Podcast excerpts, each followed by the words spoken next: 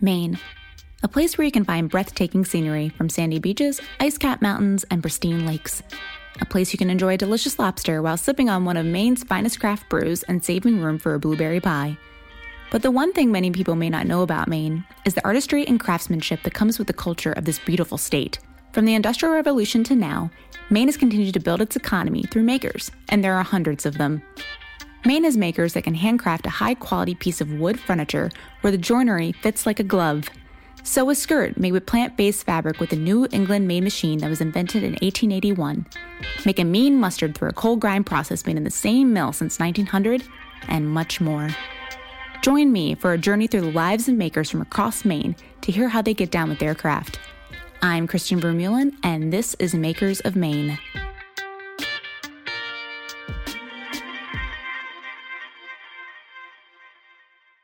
I didn't really know much about the brewing process until my husband got into it over the pandemic. He bought his Spike home brewing set, and our basement turned into a science lab. Pieces of equipment laid out everywhere.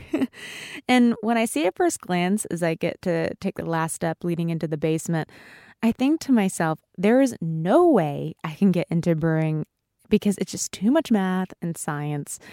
I just for me, I, I mean, I would love to do it, but I think I would much rather go and market it and promote it.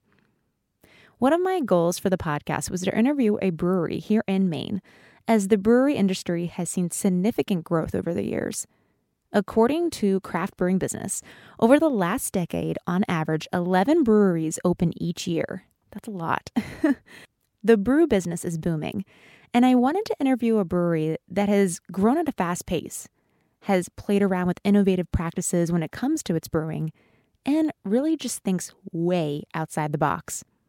John and Tom of Lone Pine Brewing started their business in 2016 in Portland and has quickly expanded to their location in Gorham and broadened its product line to include hard seltzer. The business idea stemmed from a conversation both longtime friends and former bandmates had, and with help from the local community between financial institutions, other breweries, and much more, their growth continues to skyrocket and expand throughout the nation. My husband and I ventured out to Lone Pine Brewery's uh, Gorham location, and thanks to Berlin City Auto, we took one of their uh, Lexus cars. And what I loved about it it was a, like a kind of a piney green uh, color tone, uh, which totally matched Lone Pine Brewery's branding. So on point, Berlin, on point. Uh, so thank you again, Berlin City Auto Group. If you did not know this, they actually have a rental car program. Um, so if you have no luck right now in terms of renting a vehicle, Berlin City does have that option. So I wanted to uh, softly throw that out there. I know it's something they aren't really uh, big in throwing out there, but it is an option. So I wanted just to share that with you all. And then also, um, while we were uh, venturing out there, we met up with uh, my lovely friend Natal, who helped capture uh, some of the video footage that you guys um, probably had seen uh, through the promo video I did for these guys. Um, so, Natal, thank you. I just think it was such a great adventure um, going out to Lone Pine and seeing the craft for ourselves and meeting uh, John and Tom. John, Tom, and I talk about the process behind brewing, some of the fun, unique practices they take on to give their product line a little twist, including the inclusion of Holy Donut Donuts into a couple of their beers, and the challenges and successes they've had when it comes to their growth, and how Maine has been a big part of it.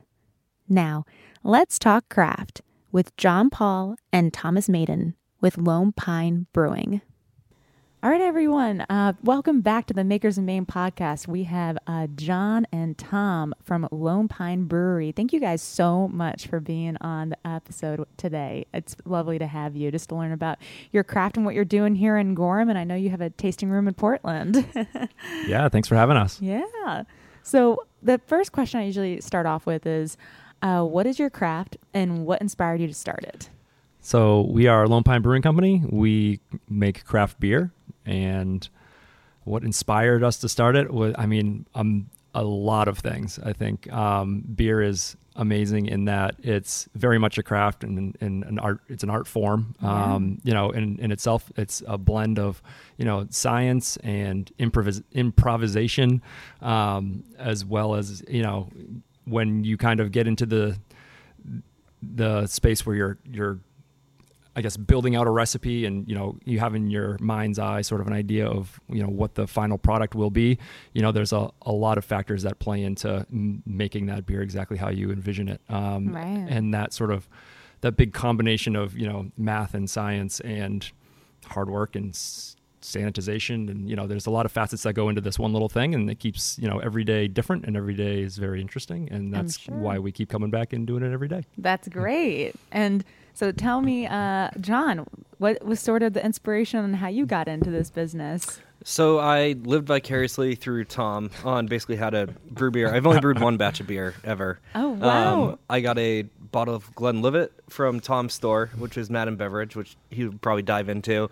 Um, a homebrew kit from Tom, and I forgot about it in my mother's basement, and found it about a year and a half later. And then I don't even remember what style it was. It was a well, it's not really a style. We left it in the basement we for left a it in the basement. right? Yeah. so for me, um, you know, t- Tom owned a or his dad owned a craft beer store in Saco, and Nice. um, I mean, you can go into the store of you know kind of that in general. But for me, I you know really fell in love with craft beer and learned about craft beer mostly through Tom, just being friends with him over the years. And how'd you guys meet? we met in high school Nice. Um, we went to Thornton Academy together here in Southern Maine. Um, we were in a rock band together. Oh, hence the He you did. know how to handle the mic stand bit. That's right. Okay, I didn't know you both were in a rock band. That's great. Yeah, it was sort of our first entrepreneurial endeavor. I mean, we you got to sell CDs out of a backpack, right? So that was kind of our first go at this kind of thing. That's Um, awesome. we put our training wheels on there, I Yeah. think. Um, but uh, but yeah, it was a that was how we we met. We've known each other since. Um, you know, there's a lot of trust involved in a you know business partnership like this. So to have that kind of history is really important. You know, I'm sure. um, as you you know scale and grow and have more and more people that you're in charge of, Yeah. you know, it can get really uh, it can get really in- intimidating, and you know, it's a lot of hard work. And to have somebody to rely on who you you know got that kind of history with uh, is super important. I think. Yeah. Now, Tom, did you go to school like to learn how to craft beer, or was this just a hobby I- that kind of grew? Like many, you know, breweries and brewers out there, you know, I learned on my porch in my basement, like just brewing at home, you know, over the course of probably, I think, six or eight years before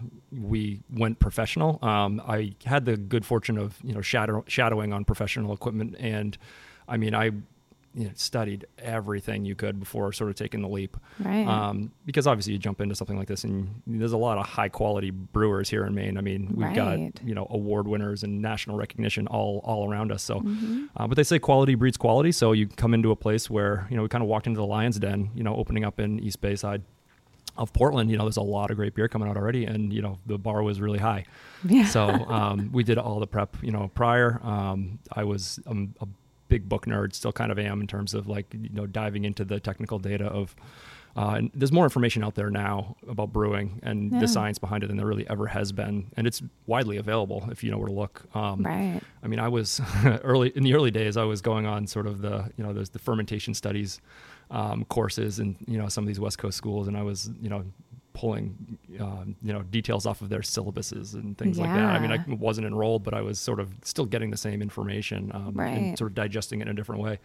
Um, but as John mentioned, my sort of history comes more from the retail side. I um, I grew up in Southern Maine, went to school for business, Mm-hmm. um, came back after the financial collapse. I mean, we were both. I was working in finance at the time. Um, Came home, lived in mom and dad's basement for a little while, uh, and they owned a beer and wine store uh, in Southern Maine. Um, that at the time wasn't really, you know, wasn't really huge into the craft beer segment. Um, but I had just come out of college and was like, this is the next big thing. We got to Right. we've got to focus on you know on this this is a wave that's kind of on the way it's you know it's it's something that i appreciated Yeah. um, so i kind of went in um, and it helped them sort of learn you know the ins and outs of sort of the evolving craft beer world and you know we had 16 cooler doors of beer and you know it went from i think 9 or 10 of the bud miller coors portfolio and then just turned that on its head into you know 14 cooler doors of craft beer and Jeez. that's really where i started to learn the ins and outs of the industry um, was from that perspective um, you know, meeting the distributors, meeting the brewers here locally who are coming in trying to sell their product, and being able to pick their brain was always a benefit. yeah. Um, and then,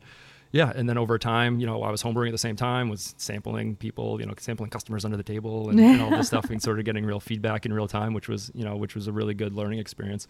Um, and then, you know, the the dream was always there. Uh, retail is it's a bear. I mean, Yeah. if anybody who's worked retail knows it's you know it's a lot of a lot of work for a low low margin, Mm-hmm. um, and it's hard to scale, uh, especially with beer. You can't still can't sell beer online, you know, from a retail level or anything along those lines. So we couldn't capture that market. There was really no way to scale outside of our small community. Yeah. Um, so essentially, the decision was made to, you know, I had, I had to either open another store or, you know, go my own path, and um, that was that was kind of where we decided to, you know, John had just moved home from LA, and uh, I mean, I kind of had him in the back of my mind as sort of the person who could do this. I had no interest in sales.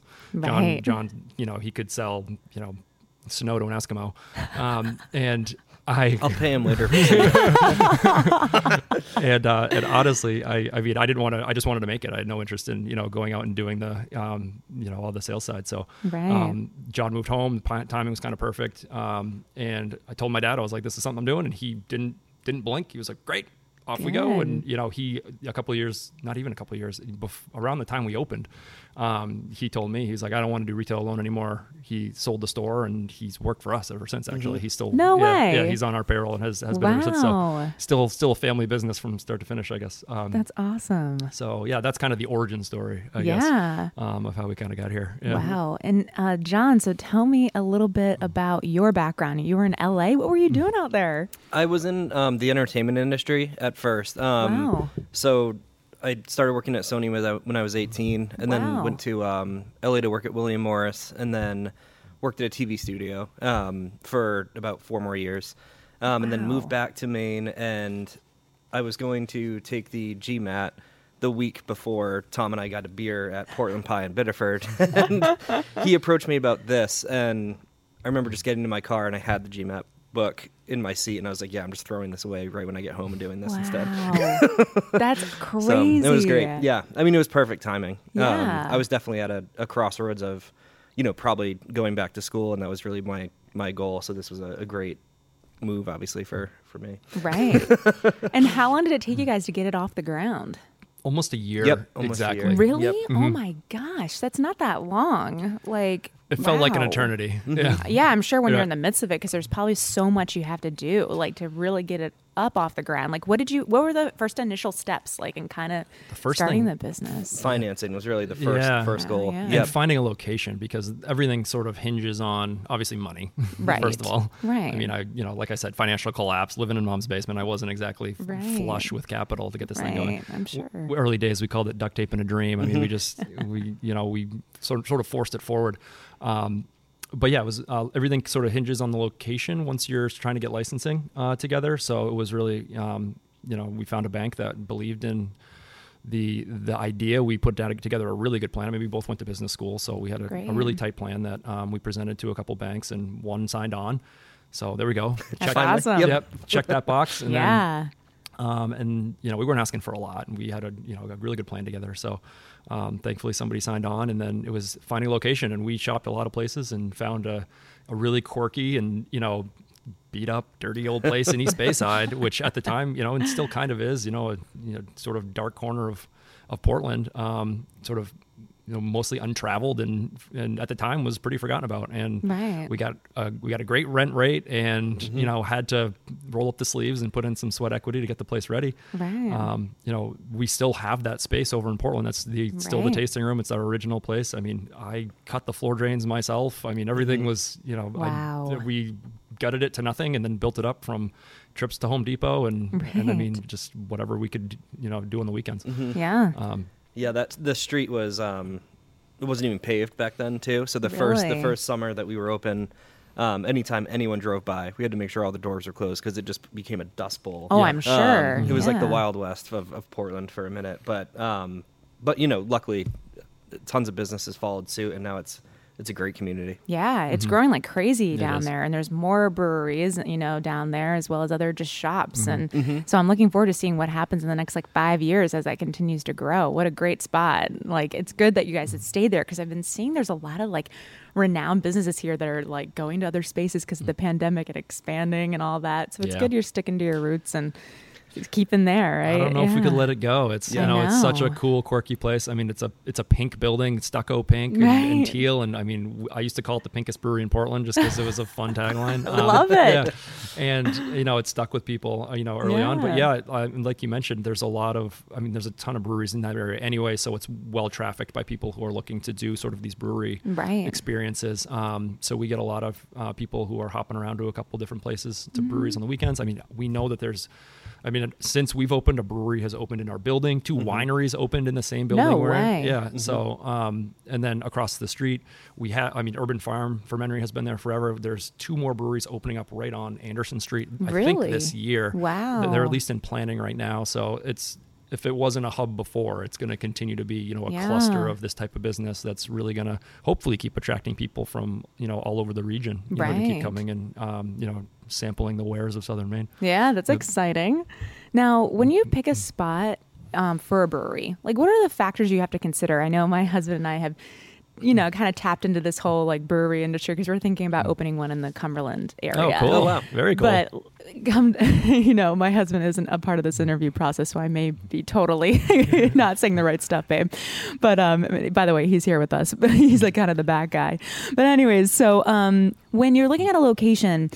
Do you have to consider sort of like where the water's coming from, like the sewer, like, you know, all of that? And like what other things do you have to think of when it comes to a location? Because that is definitely something like that hits us personally, but I'm sure others would want to learn too. Sure. I mean, it's a fact. It's many factors, kind of all combined, and you know, you kind of have to weigh weigh them against each other. Um, Yeah. So, water, sewer, three phase power are very nice. I would highly recommend having you know public water and sewer. You can definitely do it on a well and on and on septic, but there are other challenges. Um, I'm sure. the barriers are lower, especially if you're in a place like Portland or on the Portland water table, where the the water here is just phenomenal for brewing. Um, so you kind of want to be on that public water Yeah. um, because it's it's super soft, it's super easy to brew with, um, it's clean, it tastes great. You're you, that's why a lot of these breweries have a leg up. Um, for us, a big factor was zoning. I mean, we were again going back to the low budget. Right. Um, Portland is one of the few um, municipalities that defines breweries as a use within certain zones. Yeah. Um, so you don't have to go in front of the planning board. Um, you just need a um, obviously you know there's every plan is different um, but for us it was a pretty pretty easy entry point because breweries were an approved use so we Mm-hmm. just needed a certificate of occupancy um, under that use um, which allowed us to not have to spend a ton of money on architecture and Right. those sorts of things um, and then add to that timeline you know Yeah. you have sort of a burn rate on your your budget to get Mm-hmm. to the opening date um, and our burn rate was going pretty quickly in the early days so Yeah, yeah, yeah, um, so you know, we started with with now we got we got there, we got to open, but you know, we, didn't, we didn't have much else, you know, in terms of you know money to splurge with, and the timing was, um, you know, was important to start making some money at some point. Oh, yeah, I'm Um, sure. So that that all sort of factored into the location, but I mean, also it's got to be kind of a place that speaks to you. I mean, you. We we looked at a lot of places. Um, looked at some places where you couldn't even get equipment in, and it's just Right. like, okay, well, this is we'd have to remove a wall to get equipment in. Like that's a challenge. Yeah, yeah, Um, yeah. So we, you know, we sniffed around for a while. Um, we looked at, we did look at Industrial Way where there was already a cluster of breweries. Mm-hmm. Um, we looked at some industrial spaces, you know, nearby.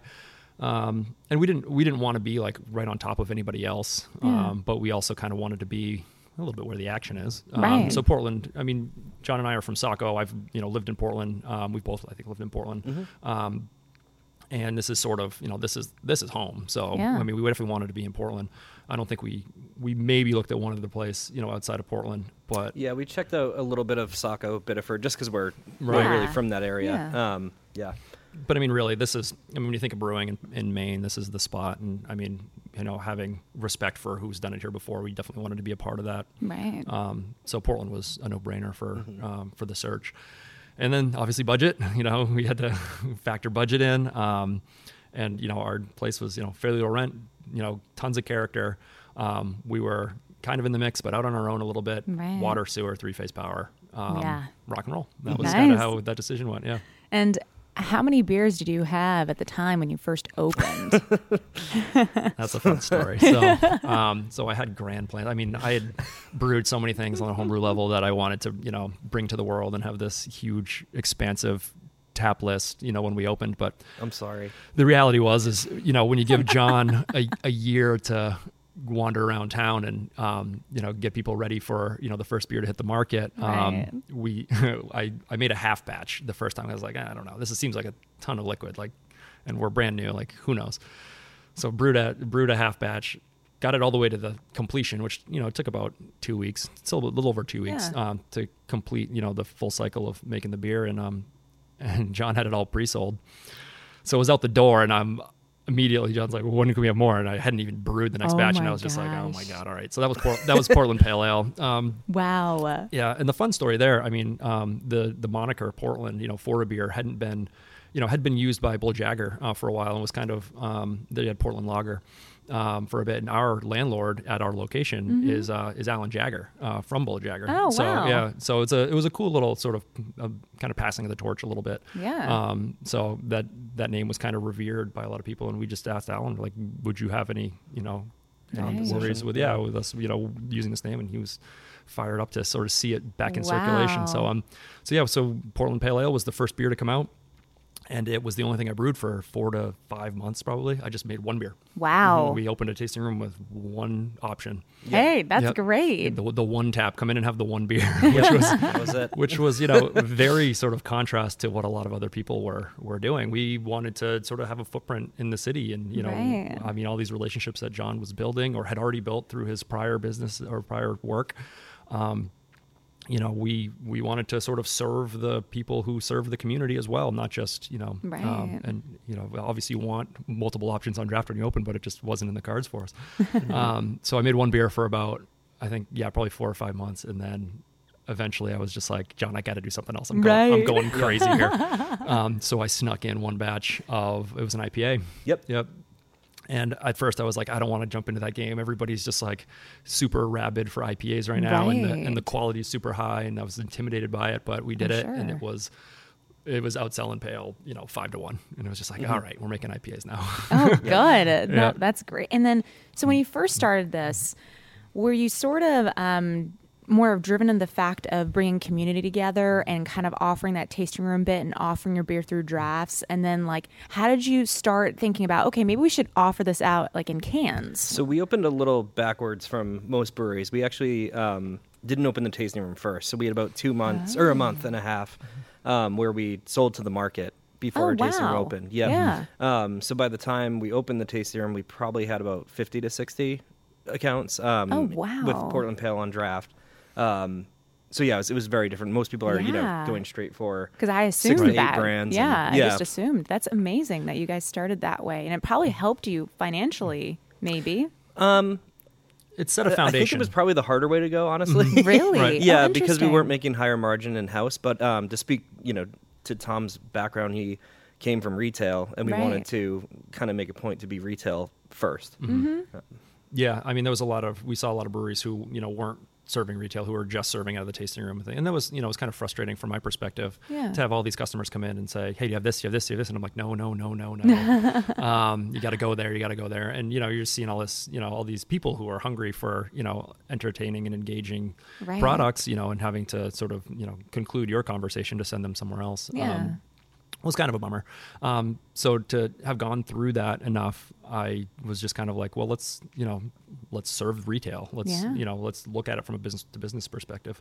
Um, and you know, really running a tasting room and a brewery. There's only two of us. I mean, it's two businesses. When we when our tasting room was open at, in the early days, it was me while I was brewing. Was selling. We're selling the beer. Wow. It was just like it was. It was a little too much, and you know, the focus at the beginning was you know making the beer. You know, making it the- the best that I could, Right. and you know, really just focusing on that aspect of um, of the business, and to do that and tours and tastings and all that was just was just too much, and we weren't really ready to Yeah. to hire yet. I mean, it was Right. I was still sort of a you know wasn't quite out of the uh, the retail world quite yet. Right. I think I cut it off like just before we opened.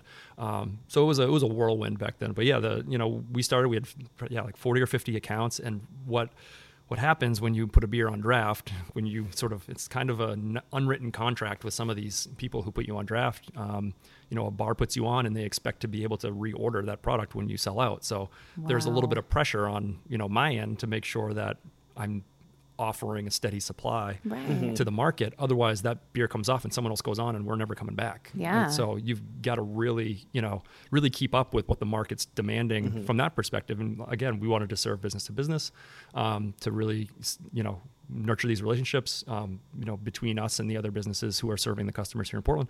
Right. And really, the only way to do that was to just keep making pale and make sure that they can keep it on draft. I'm Um, sure. Yeah. So it, it, it, and it has kind of stayed that way. You know, those contracts Yeah. are still sort of still written in that yeah. way. Yeah, we were we really targeted um, accounts that aren't really in the rotation Mm-hmm. game, if you will. Um, so a lot of you know four or eight tap handles, um, accounts you wouldn't necessarily think craft beer might live in. We Mm-hmm. really wanted Portland Pale to be essentially a gateway beer, um, Yeah. much like Madden Beverage. And when Tom Mm-hmm. um, flipped those 16 cooler doors into craft, we really wanted Mm-hmm. to have um, an intro to craft with Portland Pale on draft. So Yeah. um, we were in you know Scarborough Downs, like places you that were just Wow. you know strictly you know kind of your bud crowd. Um, Yeah. and we were you know the gateway kind of beer for for that Yeah. demographic, which is fantastic. Um, and yeah, so targeting that I think was a big part of our success too, in terms of um, no one was really looking you know over Right. at those accounts specifically.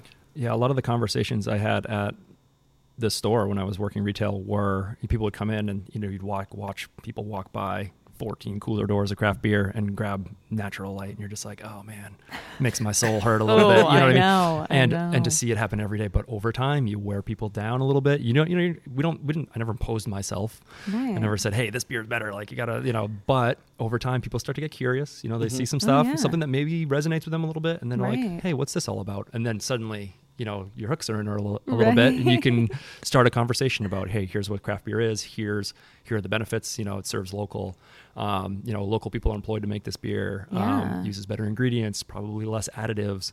Um, here's sort of the laundry list of reasons why you maybe should try this. And then you know really you know I'll, I'll credit baxter who right around the time when you know i made the a, a lot of the transition that Madden's um, into craft, they were the first ones really to come out as a true local craft in cans Yeah. and that really started getting all those people who were you know drinking all these beers and now it's a familiar packaging type Right. you know the price point's pretty good you, just, you know you're still paying a little more but you know here Yeah. are the benefits and then suddenly Right.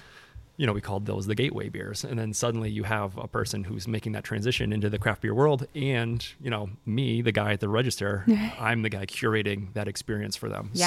so so for me that was very important to translate into the brewery so Mm-hmm. we designed portland pale to kind of mimic that process of okay if i'm a person who's never had craft beer before and i'm walking by 14 cooler doors Yeah. and suddenly there's something that maybe piques my interest like how does that become portland pale ale You know, so we we designed that beer to be you know kind of not a lot to think about you know it's, it's an easy drinker but it still has you know boutique hops in it so Yeah. it, it can kind of have a foot in both worlds where it um, you know it appeals to the you know the craft beer connoisseur Yeah. because we're using sort of you know higher end ingredients um, we're still kind of catering to um, you know people who are paying attention in that way Mm-hmm. but if you have it you would you know as your first introduction to craft beer we just really wanted to make sure that it wasn't going to turn people off Right. because then once you've you had that first conversation now all of a sudden we as a business and not me as the retailer we as a business are the curator for Yeah. their first experience into craft beer um, so that was sort of our first angle as we entered the market was this was something that's a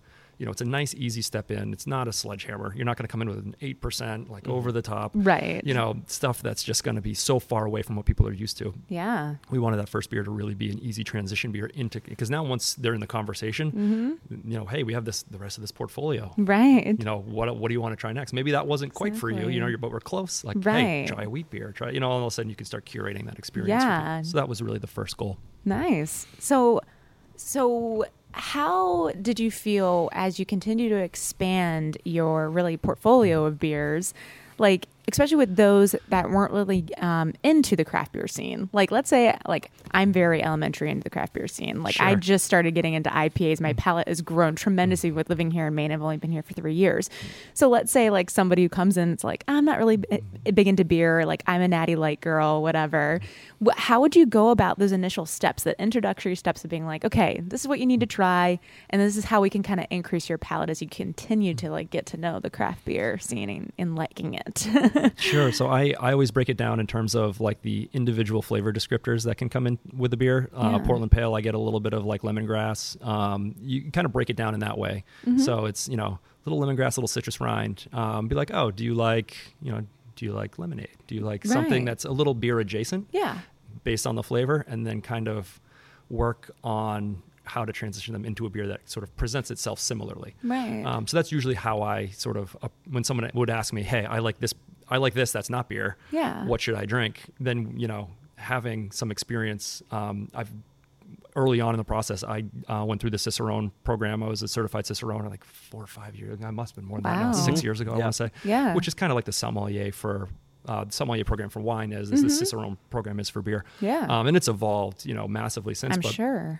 a lot of that is like really sort of understanding the presentation of beer and beer and food integration, Mm-hmm. Right. um, and a lot of a lot of thinking for beer service um, and these conversations, you know, kind of precisely. So um, Mm-hmm. Right. if someone's like, you know, I like. You know, I want something light and easy, and something that's not going to be too, you know, filling is always a fun word that people use. But, um, you know, so I, I would say, okay, are you having it with seafood? Let's look at let's look at wheat beers, you know, something that maybe has a lemon garnish because that's, you know, we call those training wheels. You know, like kind of yeah, that'll kind of work you in. Um, so it, th- those conversations, you know, are always fun because people who are genuinely interested, Yeah. um, are always you know great to talk to because I think you know that if I don't have to sort of inspire you, right. you know, you're already inspired. Now let's just find, let's just put you on the right tracks. Yeah. Um, no, that's really interesting because I've I've always I've been to like Napa Valley. I've been and tried different wines, and I Mm. know it's like oh try it with these foods and that foods, but I never thought of it with beer. So this is Oh. like really interesting because I, I mean. You know, I, I I've walked into a lot of breweries, and to have somebody passionate to where it can connect like you with your lifestyle and what you enjoy and your palate, like it's really cool that you have that background. I didn't even know there was courses on it, Mm. so that's really awesome. one of my soapboxes, and I actually I work with Stonewall Kitchen down in. Oh, um, yeah. yeah, I, I do uh, cooking classes with them. No way. Yeah, um, I'm technically I think on their you know I'm billed as a chef, but I'm not a chef. Um, but essentially, I, I help the chef. I bring beers, and I do this probably every six six or eight weeks. Um, No Yeah, way. I'm booked out. I think through uh, the end of next year, um, or sorry, the end of this year. Yeah, the, fall through the winter this year. Yeah. Um, and really, what it is is, you know, I bring beers. They make food. I bring beer that pairs well with it's Lone Pine Oh, beer, and it, there's you know Yeah, shameless self interest. Um, but I bring these I bring these beers down, and basically part of that pitch is next time you're sitting at a dinner table, like don't drink wine, right. like try beer Try beer, because yeah. beer does have a lot of benefits that wine, you know, can't offer. Um, I mean, beer and cheese compared to beer and wine is I mean, you know, beer and uh, cheese and wine pairings. Everybody's like Right. rabid for those, but for me, it's just like, you know, beer has, you know, it has carbonation. It has the mechanical action to scrub your palate. So you have you have one cheese and you have wine, and yeah, there's some acidity that can help sort of strip that away. But you got to have multiple sips to really get the wine out of your mouth before you get into the next cheese. And you know, beer, it's got, uh, I mean, you know, the structure of the grain, um, Yeah. in combination with the carbonation, like scrubs your palate so much faster. And then you can just go, you can go cheese sip, cheese sip, and just like the Yeah, experience is, so, in my opinion, so much better. So Yeah. part of that whole presentation is like the next time you're sitting at a table, like here are all the tools you need. Right. Um, here's all the information you need to pair your your meal that you want with a beer. Right. Um, and here's why you should do that instead of trying Yeah. wine. So it's part of that part of that pitch. Um, Huh. But yeah, I, you know, there's a whole um, sort of rap sheet that I go through down there to, um, Right. You know, sort of inform people on here are the here are the quick quick and easy rules for Right. um, beer and food pairings and things along those lines. And you know, that experience certainly helps. You know, I like connecting with customers one on one or potential customers. I mean, every every class I open it with who's heard of Lone Pine Brewing Company before.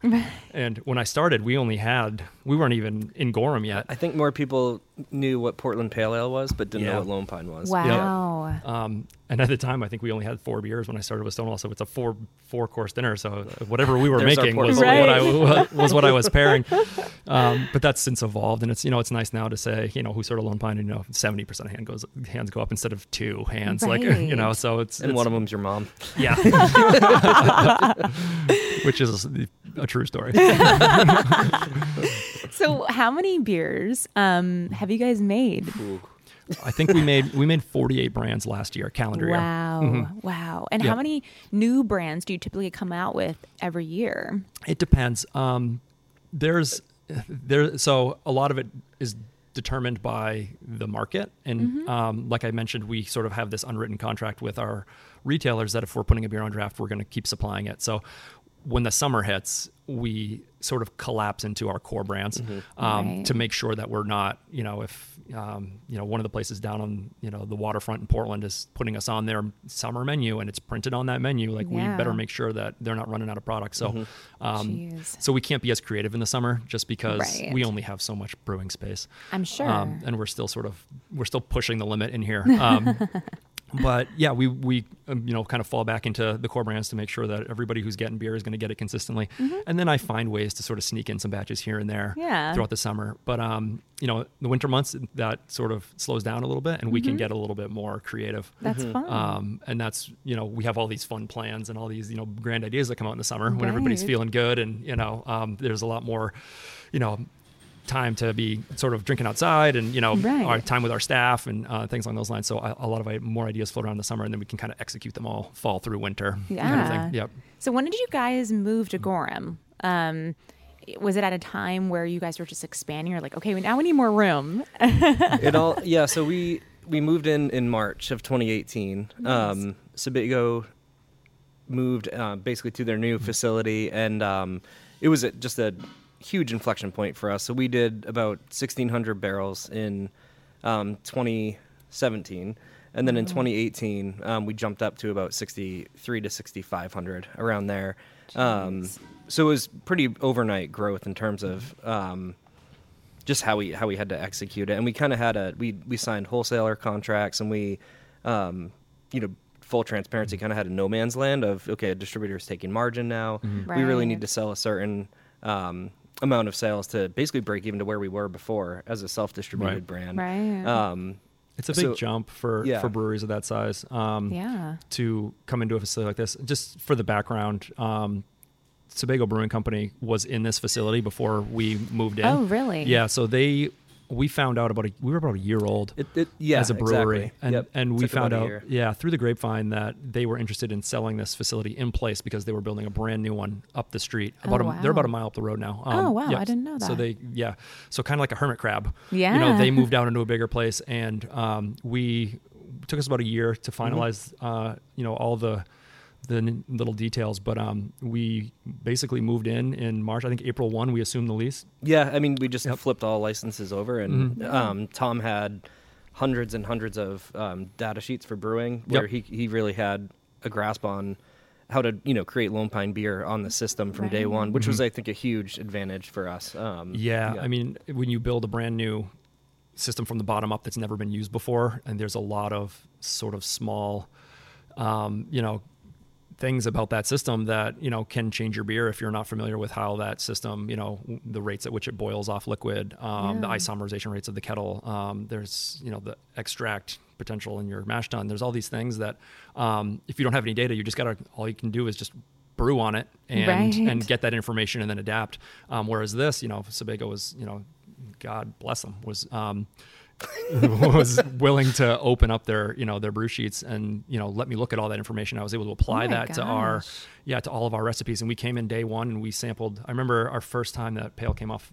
The Mm-hmm. line here, it was also being packaged in Portland, and we tried them side by side. They were indistinguishable, and it was Yep. just like Really? to have that was you know such there's just no teething period for this we just hit the ground running minute one when we got here which was awesome it's on the same water table there was nothing that we needed to change Wow, from that that's perspective Great. it was a nerve wracking moment because at the same time that beer was the first product we were sending to wholesalers. right. So it was just all at once. We were we were making these Right. huge Yep. moves. Um, we had just we hired like nine or ten people i want to say on production we we tripled our staff overnight Yeah. We- Oh my yeah gosh.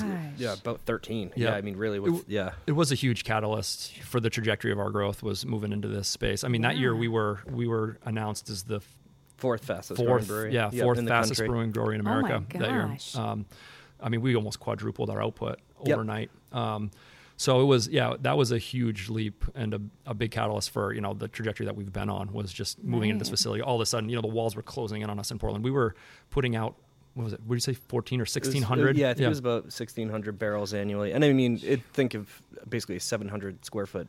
it was like 760 Wow. square feet. looking, yeah. yeah. in a basement, and we were putting out. I, I mean, I, I don't want to go on record saying it, but I, I got a hunch we were putting out more beer per square foot than anywhere in the Northeast. It was Holy just, I mean, it was a lot of product. We had high ceilings, thankfully, so we had Yeah, ta- yeah, we had really tall tanks.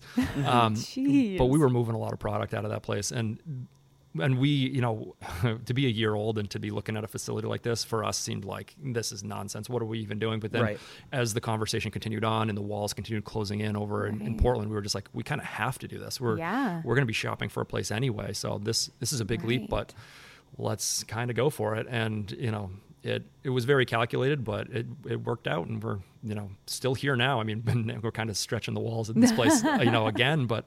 um you know, but in a, obviously in a good way, and we've been Right. been here for three years now, and it's been a, a crazy, um, a crazy time of sort of, you know, the building's a little old. Sebago was here for a while, so you know, just redoing infrastructure and Yeah, I'm um, sort of adapting everything, adding our own equipment, um, and then suddenly, yeah, I don't know if they've p- produced numbers, but you know, top, uh, definitely top ten producer in, in Maine now all of a sudden, and it's just like, you know, where's the time gone? Yeah. Yeah. I'm sure.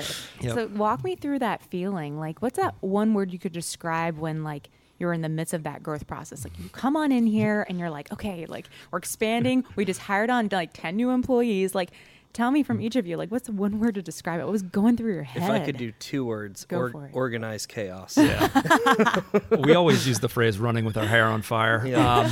um, but it's it's definitely you know it, there was just at the time though there was just too much to do to be nervous or scared. There's just like Right. there's just so much on your plate that you just can't think about it. The decisions have to happen in microseconds.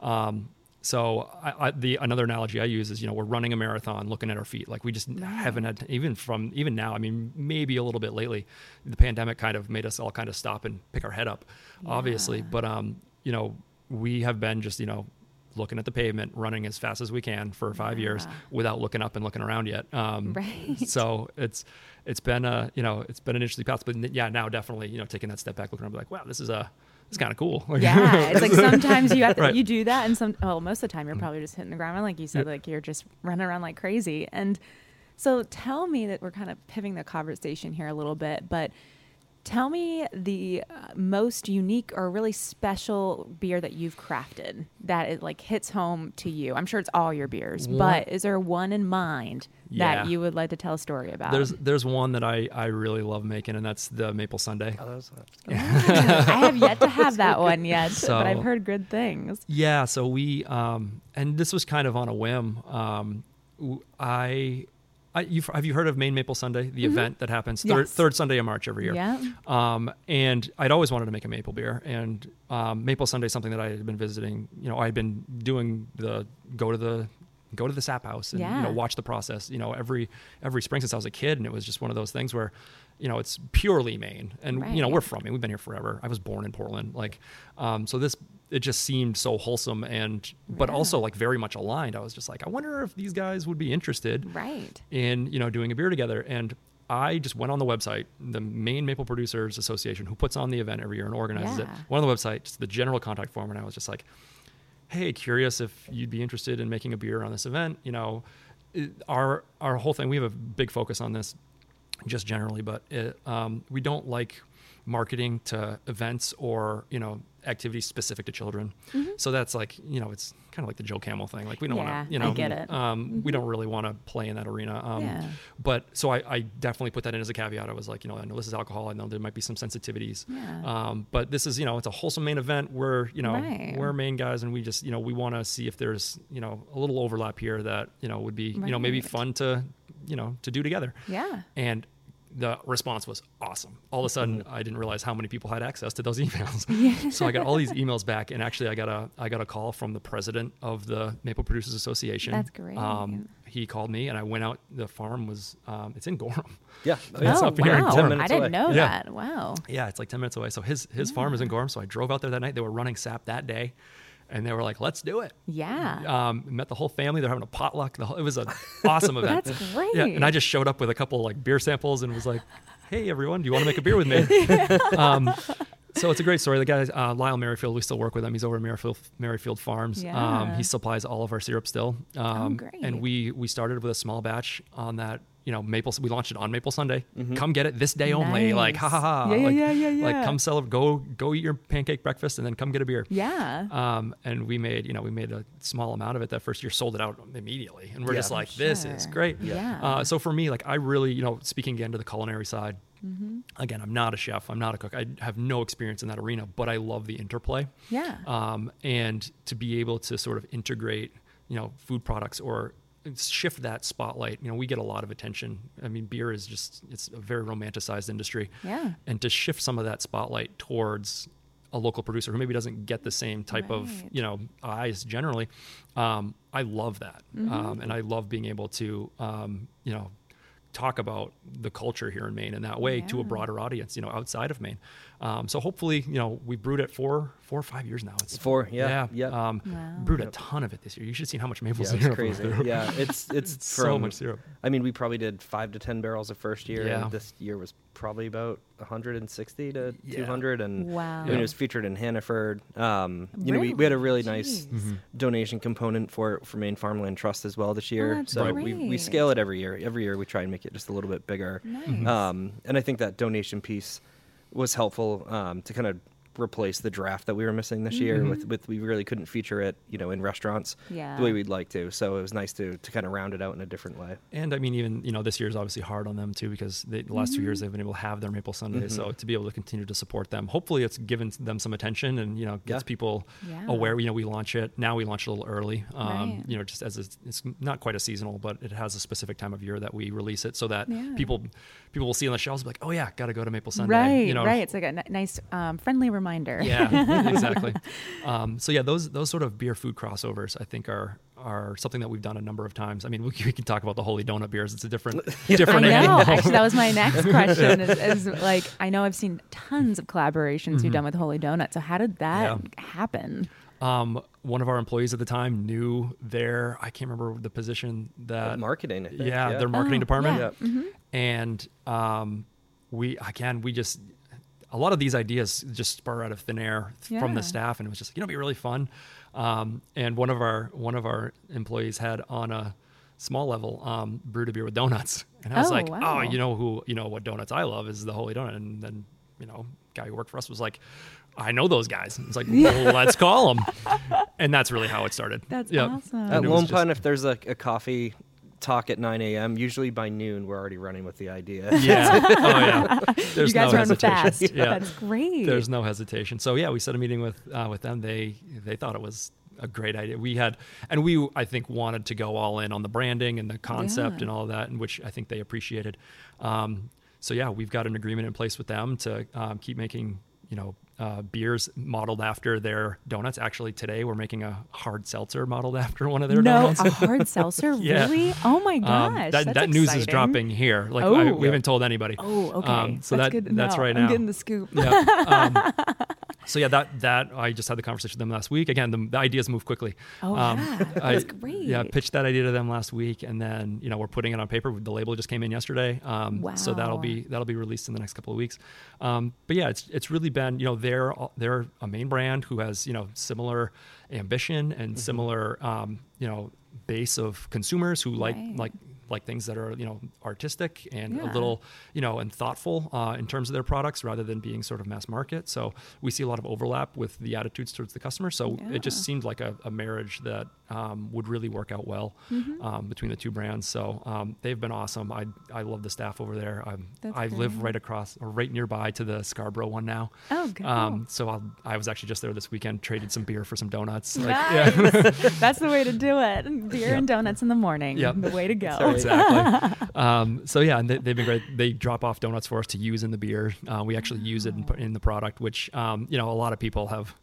You know, some purists probably take offense to, but um, um, I've had a lot of, again, speaking to the very specific podcast. I've had, I've been on a very specific podcast Oh, about, right. yeah, about sort of, you know, we use that as a way to sort of break down the barrier of people who are a little intimidated by craft Yeah. beer. Um, once you can get them in on the conversation, yeah, here's a, you know here's an authentic pilsner. You know, we can have that conversation after we've actually been able to sort of lure you into the craft beer world. Right. And there's no better way to do that than you know include some ingredients that are adjacent to beer, and we'll Right. get people you know involved in the craft beer conversation. So um, that's really sort of the angle we're taking on on those types of beers. Yes, there's a little bit of a marketing aspect to it and all of that, but you know.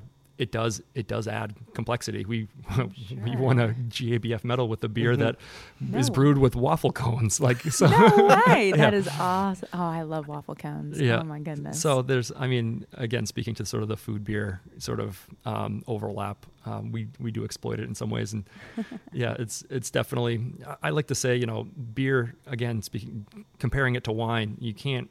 Wine is one thing. It's you know, it's Right. grapes and it's yeah. and, and yeast and you know you ferment it and, and the terroir and all those things you know there's uh, definitely a craft involved don't get me wrong i admire everything that the wine industry does you know um, i enjoy my wine myself Yeah. um, but with beer I, I like to make the analogy that you can really kind of paint with all the colors like there's a lot of there's a lot of flavor um, that's out there in the world that you can impart into beer Yeah. um, whether it's through adjunct ingredients or just the you know grains hops um, water and yeast that you have here, just exploiting those Mm-hmm. in the right way can really sort of create this broad spectrum of flavor, um, which you really don't have quite the same control over in the wine process. Right. You're just trying to, set- um, yeah. It's a, it's a little bit different, and I, I prefer I prefer be creating beer in that way because there's a lot more that you can do on a blank canvas with beer. Yeah. Mm-hmm. How long does it take you from idea to product? It's- sometimes ten minutes, and sometimes a year. I'm sure you have to think about all those details because it's like the waffle cone, the donut. Mm-hmm. It's like, you know, is it going to work? Is it not going to work? Do you ever like get worried about that? Like if it's just not going to work or if you've had cases where it's like, okay, God, that was a flop. Man, we have to like go back to the drawing board. there have been times, of course, and we don't release those, thankfully. um, but no, actually, uh, this month I just got the uh, I just got the final um, the final delivery date for the equipment that's going into Anderson Street. We when we Oh. left, we kind sort of stripped the place down. Um, we still packaged bottle product products over there, but had no uh, actual um, you know production system. Mm-hmm. Uh, we were just doing uh, blending and bottling, um, and now we've put in a smaller system that's about a quarter the size of the the brewing system here, Mm-hmm. um, which will allow us to really start going outside of our typical creativity bounds. Wow. Um, so the smaller batches are less risky. Um, Yeah. You know, we can do a lot more tinkering, and it'll be mostly tasting room only releases coming out of that facility. Um, over here, because we are dealing with a larger volume, it's a lot more meticulous in the planning phases um, Yeah. to make sure that the beers are going to be kind of exactly what we're what we're expecting. Um, Mm-hmm. And we also we we I like to say we kind of put the it's a little bit like bumper bowling. Like we we Mm-hmm. put some bounds on how far outside of our of our box we're willing to play Right. um, here. So we we definitely push the um, innovation envelope, but Mm-hmm. in very sort of um, how do I put it? In sort of very calculated ways. Mm-hmm. Um, we're saying we're gonna, you know, we're gonna tweak this, you know, water addition to see like how that improves mouthfeel. We're gonna change our dry hop timing. Like these things aren't, they're not gonna risk the beer going bad. They're gonna change flavor, um, Right. and they're gonna change potentially, you know, mouthfeel and um, those sort of more minute aspects of the final product. Mm-hmm. Um, and we'll do that for a new release and just sort of see what kind of results we get compared Nice. to compared to our prior experiences. yeah. Um, and then sort of learn from that and then move forward. Um, yeah. So there is a little bit of tinkering, but I wouldn't say it's like wholesale new changes. Yeah. Um, we're still That's sort of playing in some lanes here that are are safe on the on the large scale. Oh, Yep. I'm sure. That's exciting. Yep. That's great. And so, the f- what does the future hold for you guys? Like over the next five years, like it seems like, do you guys think you'll stay in this facility? Will you go to another location? I mean, you guys have been growing like crazy. So I can, I say five years, and you guys could be I think Huge. every every six months we surprise ourselves where we are the next six months. It's we threw the first business plan I told you that we presented to the bank. We threw it out the window within three days of opening, and it's been every time we try to plan, it's just been out the window. And um, some of that's you know it's it's great as long as you're growing. Um, we're sort of perpetual pessimists, so we're always plan- we're always planning and preparing for you know any type of you know the, not to say that we wanted a pandemic to happen by any means, and, but we were kind of prepared for any sort of thing like this to sort of happen. So it's not only just like where do you want to be, but what kind of sort of I guess planning do we want to put in place to just be ready for changes, Right. wholesale changes in the market that could come. Yeah. I mean, shipping beer is becoming a big thing. Um, out of state, there's some legislation that's being worked on now to you know allow us to ship beer out of state. And okay, what does That's that do to change the business? Yeah. um, you know, obviously all the changes that have been implemented from the pandemic in terms of outdoor dining and um, and that type of service has changed a lot of things. Um, for us, we, you know, our ambitions are just to continue to serve the public. I mean, we, for you know, since we've started and even until now, have just sort of tried to respond to the consumers and their demands. We. We don't want to have lines out the door and starve people of product and turn people away. We want to try to make as much as we you know can to to satisfy the people who want it, and we want to try to get it into the hands of people who are interested in it. yeah. Um, you know that has led us to 16 states and 4 countries up to this point. My goodness. um, wow. Congratulations. Thank you. Um, Yeah. It's that's been a, a ride, but um, but yeah, you know, if people want it, we're going to try to get it there. Yeah. Um, and we we sort of made that pact early on, and it all kind of winds back to the retail days where I had to turn a lot of people away, and it's just I hate doing that. I you know, if you're interested in drinking an OJ and you're in Japan, like we figured it out. Yep. yep. What advice would you give to someone who wants to open up a brewery? Listen in, mm-hmm. my husband Kip. From a business side or from a creativity side? oh, both. From a business side, be adaptable. Mhm. Just be ready for change because it's inevitable. Every plan that you make, plan for plan B, plan C, plan D. Um, just be be ready to move your feet. Yeah. Um, because a, a lot of it is dictated by you know forces around you, and don't be sort of don't get caught up in the small stuff that really doesn't have a big. I mean, we used to get. I mean, even today, we, you know, John was up staring at the ceiling over something that resolved itself this morning. Mhm. Oh, good. Yeah, right. That's a good problem to have. Yeah, and so those sorts of things. I mean, the the thicker skin you can get to some of the, some of that Mhm. stuff Oh, earlier yeah. on, I think, will be a benefit. So you can just continue to calmly focus on the product and Right. on serving the customers. Um, I think choosing your partners wisely that might be topical for you guys especially, but I think you um, to speak to the adaptability. Or you know, we never would have been able to grow the way we did if we didn't have we weren't on the same page and trusted. You know, the the decisions we were making that we had to make extremely quickly, Right. and you know, some of them were very kind of high pressure decisions and high risk decisions, and um, just being on the same wavelength and Yeah. having commonality and goals and ethos in general on how to run a company, Right. um, I think has been a really big part of why we've been successful. Yeah. yeah, I mean, similar goals specifically. I mean, if someone wants to stay small and someone wants to get big, that becomes a problem quickly. Right. As all of a sudden there's a lot of attention on you, and Yeah. what do we do next? Definitely. Um, so yeah, it's it, definitely a a part of that is um, is making sure your vision is kind of the same. Right. Um, but then on the product side, um, know your water and know your yeast was probably the best advice I got very very early on. Yeah. Um, for the most part, we're all getting the same grains. We're getting the same hops. I mean, we select our hops and we, you know, we look for characteristics within each variety that play very well with, you know, the products that we make. Mm-hmm. But everybody's kind of got access to the same ingredients from the agricultural side. So the being able to manipulate your yeast well and knowing what the water is going to do to your product are are the key. Yeah. Um, and I got that advice at the Great Lost Bear as Really? a as a, like a 23 year old like who was just wide eyed and you know hopeful to get into this industry someday um, Right. from a from a brewer who was you know doing it for a living and that was the advice he gave me and that's the advice that I continue to pass along. Um, and then just I mean in terms of your brand identity just for us, what's I guess gotten us here so far is we take our beer very, very seriously. You know, we have, uh, you know, we've invested massively in in our lab and making sure quality control um, is in place, and you know that our processes are tight, our SOPs are up to date. Right. Um, but don't take yourself too seriously has been kind of our Mhm. sort of mantra. Yeah. Um, because I think a lot of I see a lot of other breweries who really are winding themselves up um, a lot, and there's a it seems a little bit it gets a little high schooly here in Maine sometimes where people are you know people are comparing themselves to each other a lot, and I think Yeah. the more we we did that early on, and I think it kind of um, it was unhealthy. I think the more you just right. the more you just focus on you.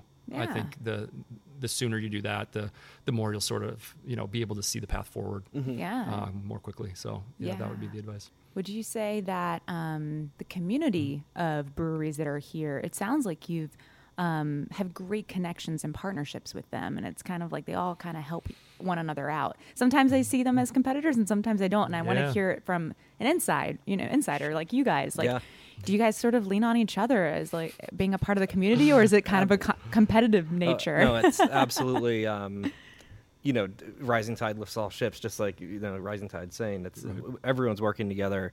Um, you know, when we were when we started, I think we probably had a resource from every brewery in our area helping Wow. us. more more recently and relevantly, we ran out of Citra hops last week, and we had just loaned, or sorry, we ran out of Centennial hops, and we had just loaned Sebago Citra hops, so we just traded back. I mean, we Oh, we we see stuff like that all the time, where you That's know we're sort of sharing resources when needed.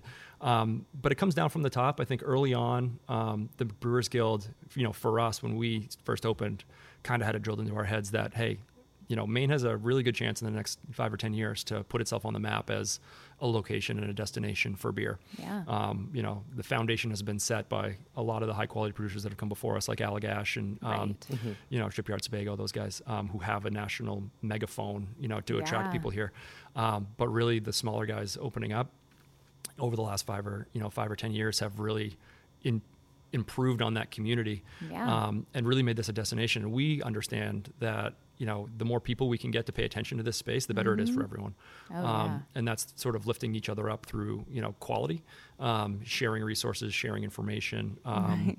I mean, we're always talking to the other breweries in East Bayside about sort of what's going on in the neighborhood because every weekend is different, and um, you know we want to make sure we're all in tune with you know kind of what's happening around the neighborhood. Um, Right. so we all have those conversations, you know, pretty frequently um, within the tasting rooms even.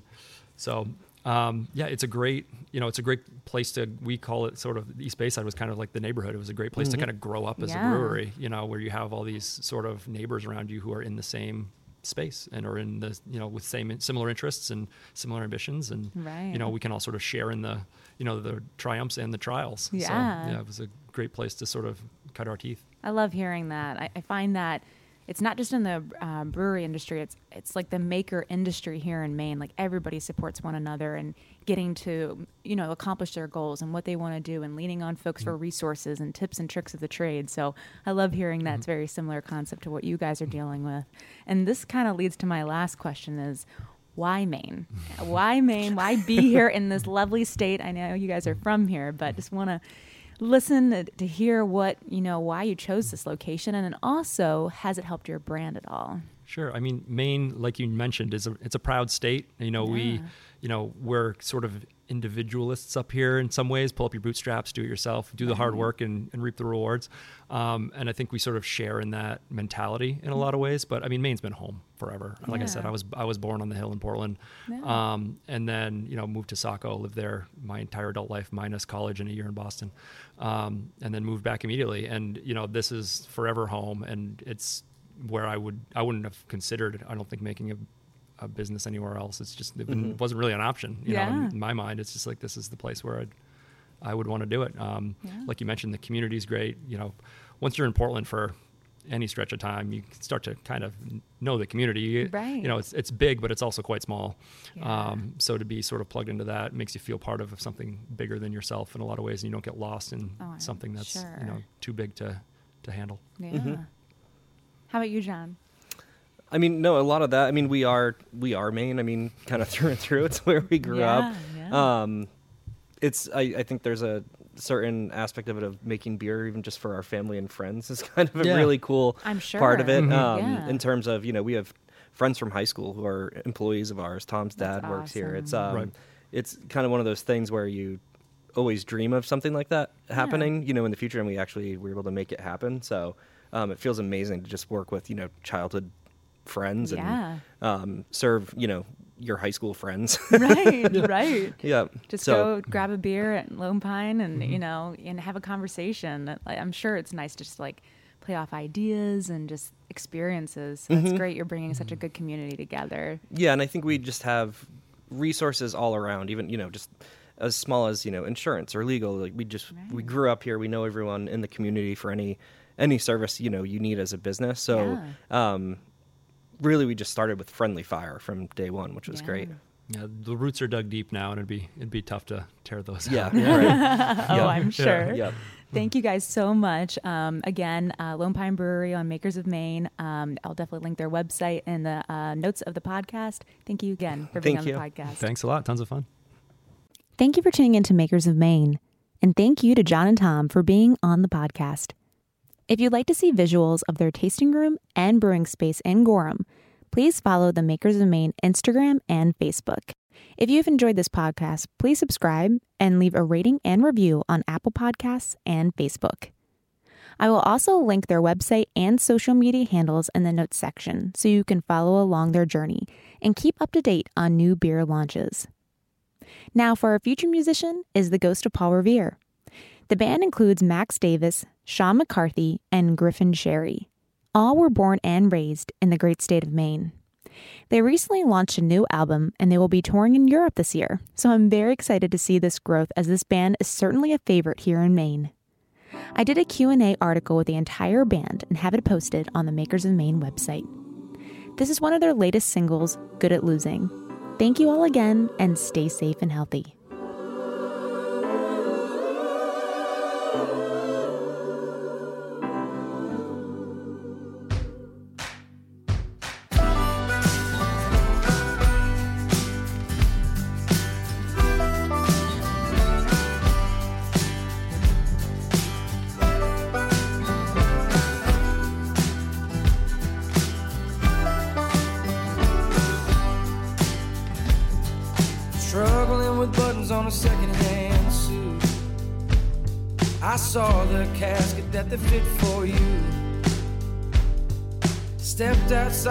A smoking shade. Even after you're gone, I didn't learn a thing.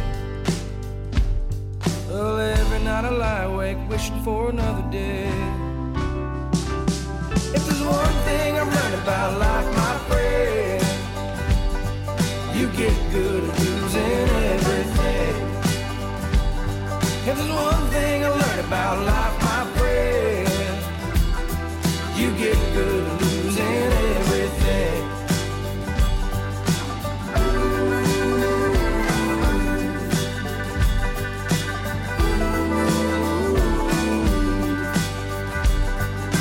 Bless your mom for asking how I am in and out of love and pacing around again.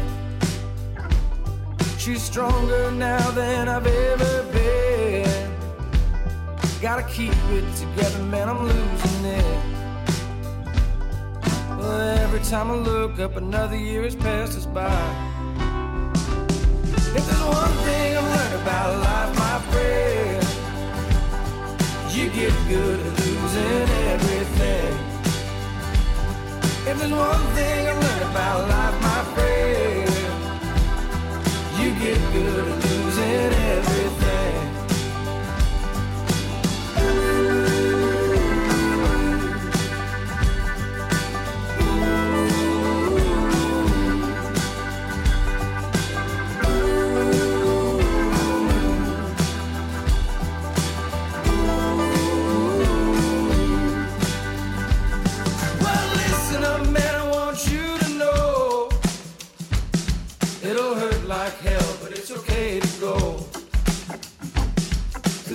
Thing I've learned about life, my friend. You get good at losing everything. And there's one thing I learned about life, my friend. You get good at losing everything. If there's one thing